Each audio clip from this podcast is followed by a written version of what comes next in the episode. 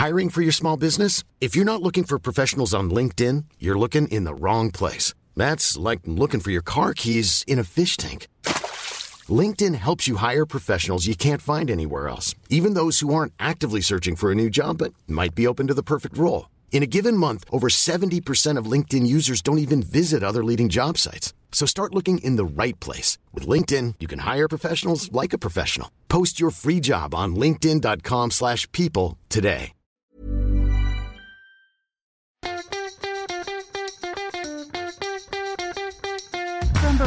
Studios, the AusBiz COB is the key stuff you need to know about the day in business and finance. Well, hello, hello. It's the 20th of December, 2022. This is the COB, the stuff you need to know about the day in markets and business. And in this case today, Scotty, the BOJ. Um, yeah, that took the market by surprise. Nobody, no economists had forecasted any change in policy from the BOJ. I mean, this was like a PS in our morning stand up this morning. Oh, yeah, we've got the BOJ today. It's been so long since they've done anything. Christmas miracles do happen. Yeah, who had uh, the Bank of Japan derailing the uh, Santa Rally prospects uh, and the final nail in the coffin for 2022 because that's exactly what it did today. It didn't actually change policy settings, but uh, it was the uh, mechanics of how its yield curve control program uh, worked, which really did the damage today. They widened the trading band that uh, the 10 year uh, bond is allowed to go and fluctuate in the yield. And uh, the widening of that band, whilst it's in both directions, it can go and do that. There was a lot of market pressure that was uh, trying to apply to the top side, given what we'd seen in other parts of the world and yields rising. And uh, naturally, yields absolutely shot up. And uh, look, the carnage is real out there mm-hmm. at the mm-hmm. moment. at this point in time, the Japanese yen is up around about 3% against the greenback. And yeah, the Nikkei 225 heavily laden with uh, exporters and obviously quite uh, quite influenced by movements in the Japanese yen as well, off around about three percent. And unfortunately, we couldn't escape that carnage. A pretty ugly day for the local market. Yeah, we'll get there in just a sec. But basically, you know, for those playing at home, the Bank of Japan has relaxed its yield curve control, lifting its yield target to about half of a percent. Uh, as far as I'm just checking breaking news, we are still waiting to hear from BOJ Governor Kuroda. Scotty, do you think he'll try to dismiss this as something technical or shock horror? Is the Bank of Japan, you know, getting increasingly concerned about inflation? Well, I mean, very interesting to see what he says in his press conference because I've got to say I read through the uh, the document pretty carefully, and it's been a while since I've actually given two hoots about yeah, what no the kidding. Of Japan are up to. That's that's the that's the kind of day it is, and I used to follow them quite closely. But uh, the language about its uh, concern about the inflation outlook um, almost becoming entrenched. That's uh, the best way I could probably explain it uh, without the, uh, the cultural difference between Australians and, and, Japanese. That was one thing they're focusing on, but then at the same breath, they're talking about increasing the amount of uh, JGB uh, purchases.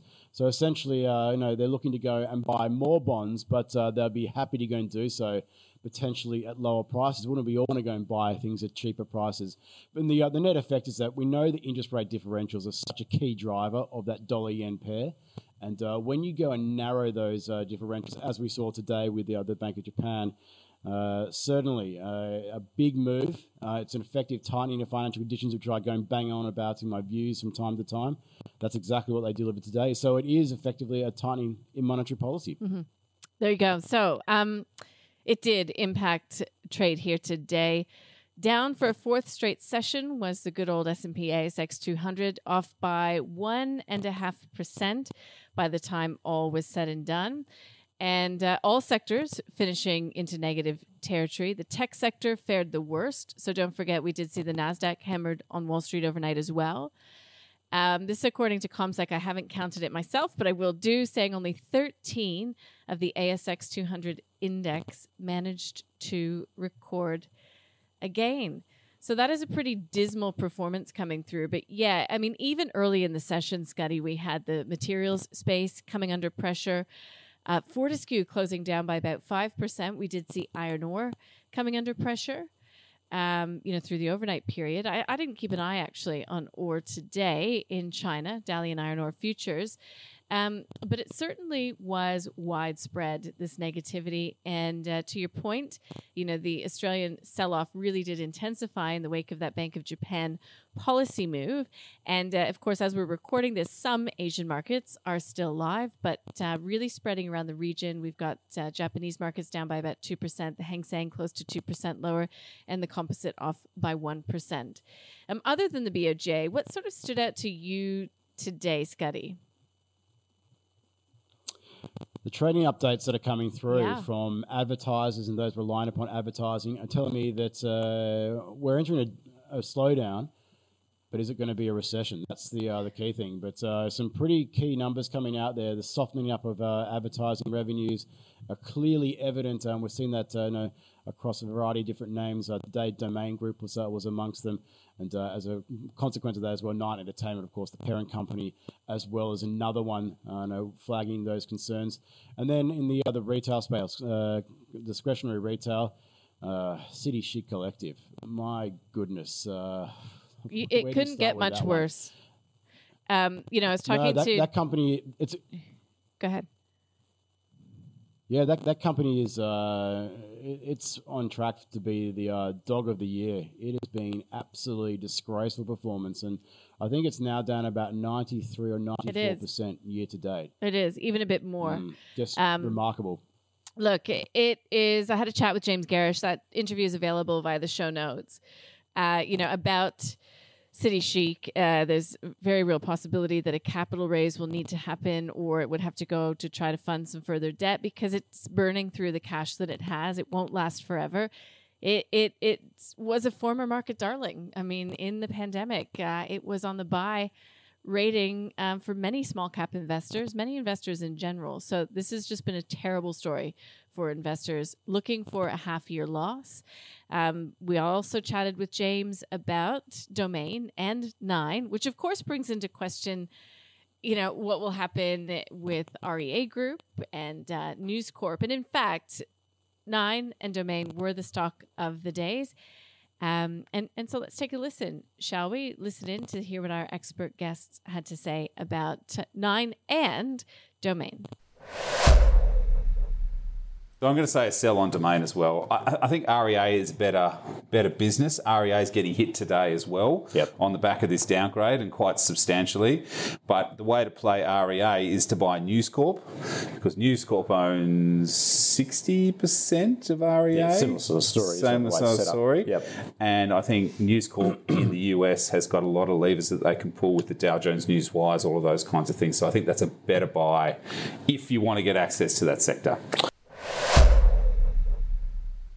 Can't believe this has really surprised the market. Sometimes the market, you know what? Sometimes the market is really, really dumb, and it just waits to be smacked on the head with the with the bleeding obvious. and this is bleeding obvious. I wouldn't be going anywhere near Domain, and I wouldn't be going anywhere near REA. While the while the RBA is raising rates, and we've got this massive cliff next year in terms of interest rate payments, and the big, big jump that a lot of people are experiencing. Why would you buy stocks that are geared to housing?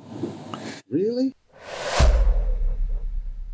Okay, so yeah, that's what I was going to say. If you had asked me, Scotty, I was going to say that uh, it was the trading updates coming. They're calling them trading updates, but like, let's be real, these are profit warnings.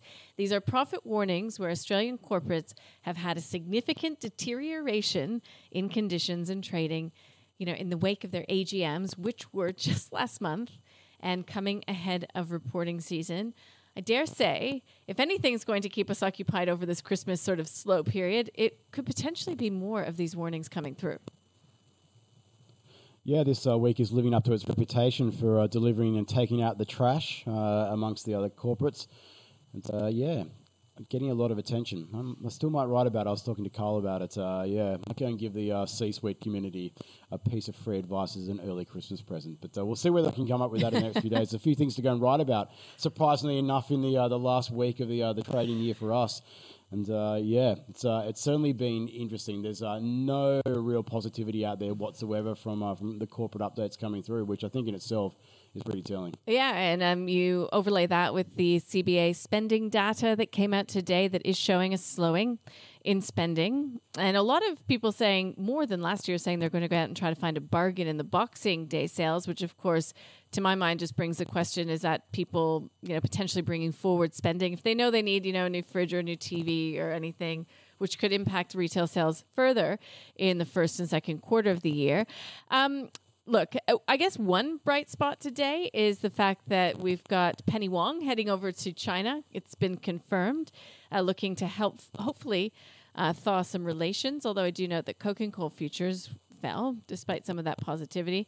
Um, you mentioned CEOs, a little bit of advice for CEOs. I do note your view in the COB newsletter today, Scotty. Uh, did you take that poll on Twitter whether Elon Musk should step down as CEO of the Big Blue Bird? I did, and I voted yes, he should step down uh, for, uh, for full clarity and uh, my perspective there. Not because I think he should go back to running uh, Tesla, uh, but uh, certainly I just think that the way that, that, that Twitter was being run and just yeah, as a as a community platform and where conversations want to be had by you know, a variety of different groups and uh, and, and, viewpoints. I just think that uh, it was becoming a bit charting the way that it was being run. And I think it's, it's a great platform. We're all on it, of course, and I know to various degrees are active on it. Uh, but I think that there's probably a better person out there uh, to go and run it, uh, got more of an eye about how it may go and work. But uh, my view today is about uh, what the impact is having, well, supposedly uh, amongst the fanboy and fangirls out there with Tesla about his distraction in Twitter, and they're basically blaming that for uh, the Tesla share price performance. Uh, I won't go into full details, but uh, just have a look at the uh, the macro environment and everything we've just been talking about over the past uh, five or ten minutes or so. And that's what's really happening. It's an unwind of a bubble, folks. That's what's going on there. It's got nothing to do with Elon and he's tweeting uh, at this point in time. Not only that, but reference the chart that I showed in the 10 o'clock hour today is that yes, sales of Teslas are rising, but their market share is waning. There is so much competition in that EV space, and a lot of it is coming from China.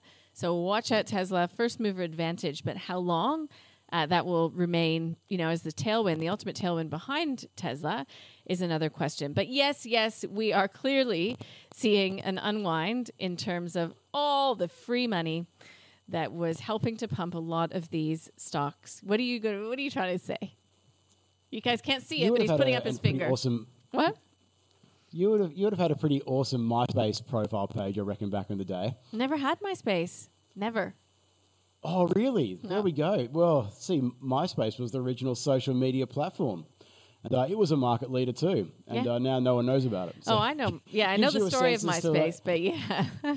yeah, so it's it's not it's not always first mover advantage that goes and gets the uh, gets the biscuits. And this is true. Yeah, Tesla's a fantastically innovative company, but uh, as you rightfully pointed out, and I've pointed out a few times in my uh, my views over the years, uh, that certainly there's a lot of great competition coming from established auto manufacturers that have got an outstanding reputation for building vehicles. Mm-hmm. That's all I'll say. Yep. All right. Um, look, I guess we should mention what else happened here today. I mean, there was the company stories that really did steal the spotlight. We did have the RBA minutes out today. I thought it was so interesting uh, that I read two different headlines from two different uh, research houses or banks.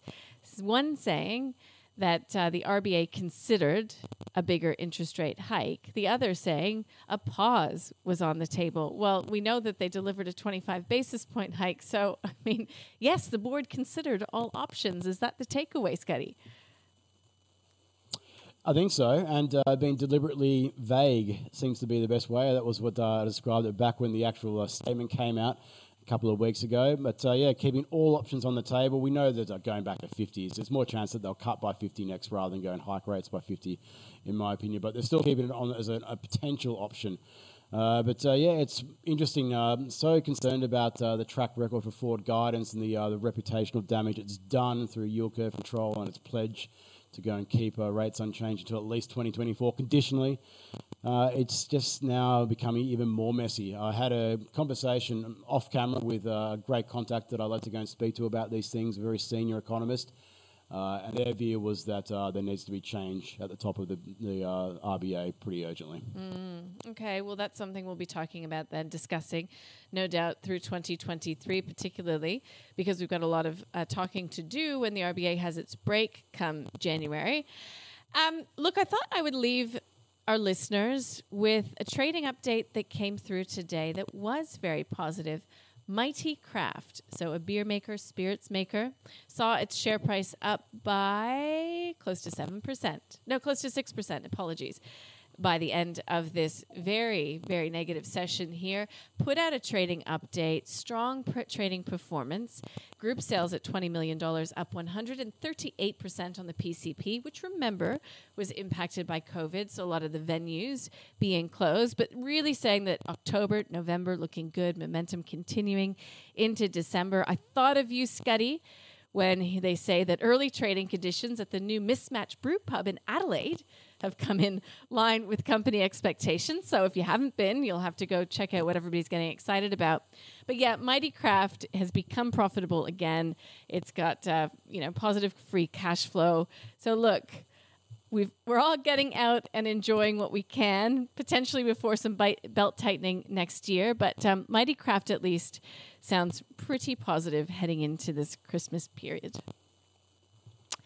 Yeah, I've been uh, cutting back my alcohol con- contact a little bit, but I can go and tell you that uh, I have had a tipple or two of mismatch uh, down at one of the, uh, local pubs here in Adelaide CBD. So yeah, good drop. I can understand why people are liking it. Yeah. All right. Um, look, tomorrow here locally, it's quiet. All quiet on the Western Front in terms of economics here locally. Um, tonight, we'll obviously see the reaction in global bond markets. I mean, we already are to this uh, Bank of Japan surprise move.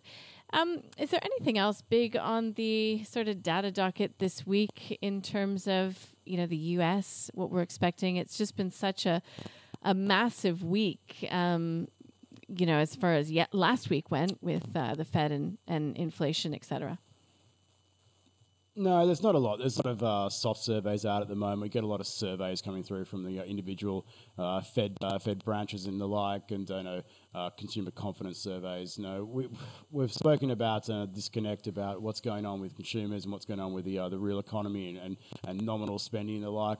I'm not sure that's going to go and change in these releases. The uh, the big boppers start to come through in early January, and uh, much like it is at the moment, they're very thin trading conditions, and uh, even a pretty small shock can go and lead to outsized moves. I remember a few years back, the Japanese yen went for a very very big round trip on a fat finger trade. So uh, yeah, it's going to be very interesting as we go and move into the early parts of 2023. One thing that's certain, I reckon, is that uh, we're still going to go and be dealing with this kind of skittish, volatile environment for uh, for a fair while yet. Yeah, well, we've got uh, Daniel Ives, who no doubt will talk Tesla and Twitter tomorrow morning. Um, I'm looking forward to speaking with Dermot Ryan from Residence Asset Management. That will be the last of the year. So we'll do a little bit of a stock review for 2022, what's on the shopping list for 2023.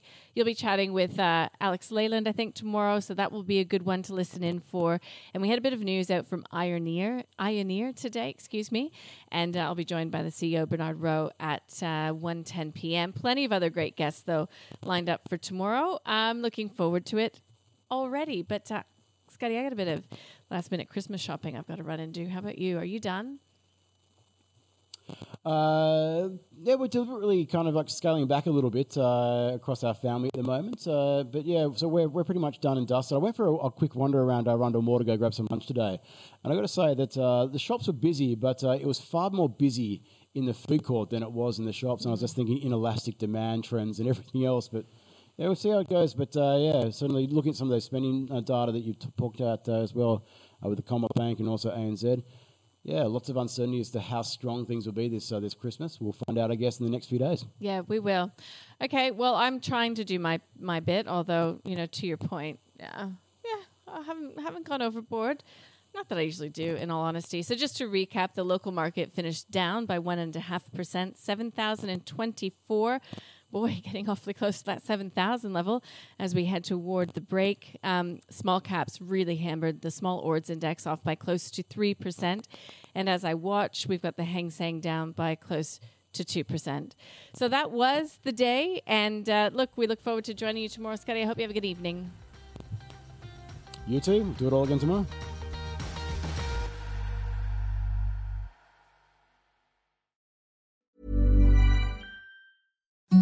Imagine the softest sheets you've ever felt. Now imagine them getting even softer over time. That's what you'll feel with Bowl and Branch's organic cotton sheets. In a recent customer survey, 96% replied that Bowl and Branch sheets get softer with every wash. Start getting your best night's sleep in these sheets that get softer and softer for years to come. Try their sheets with a 30-night guarantee. Plus, get 15% off your first order at bowlandbranch.com. Code BUTTERY. Exclusions apply. See site for details.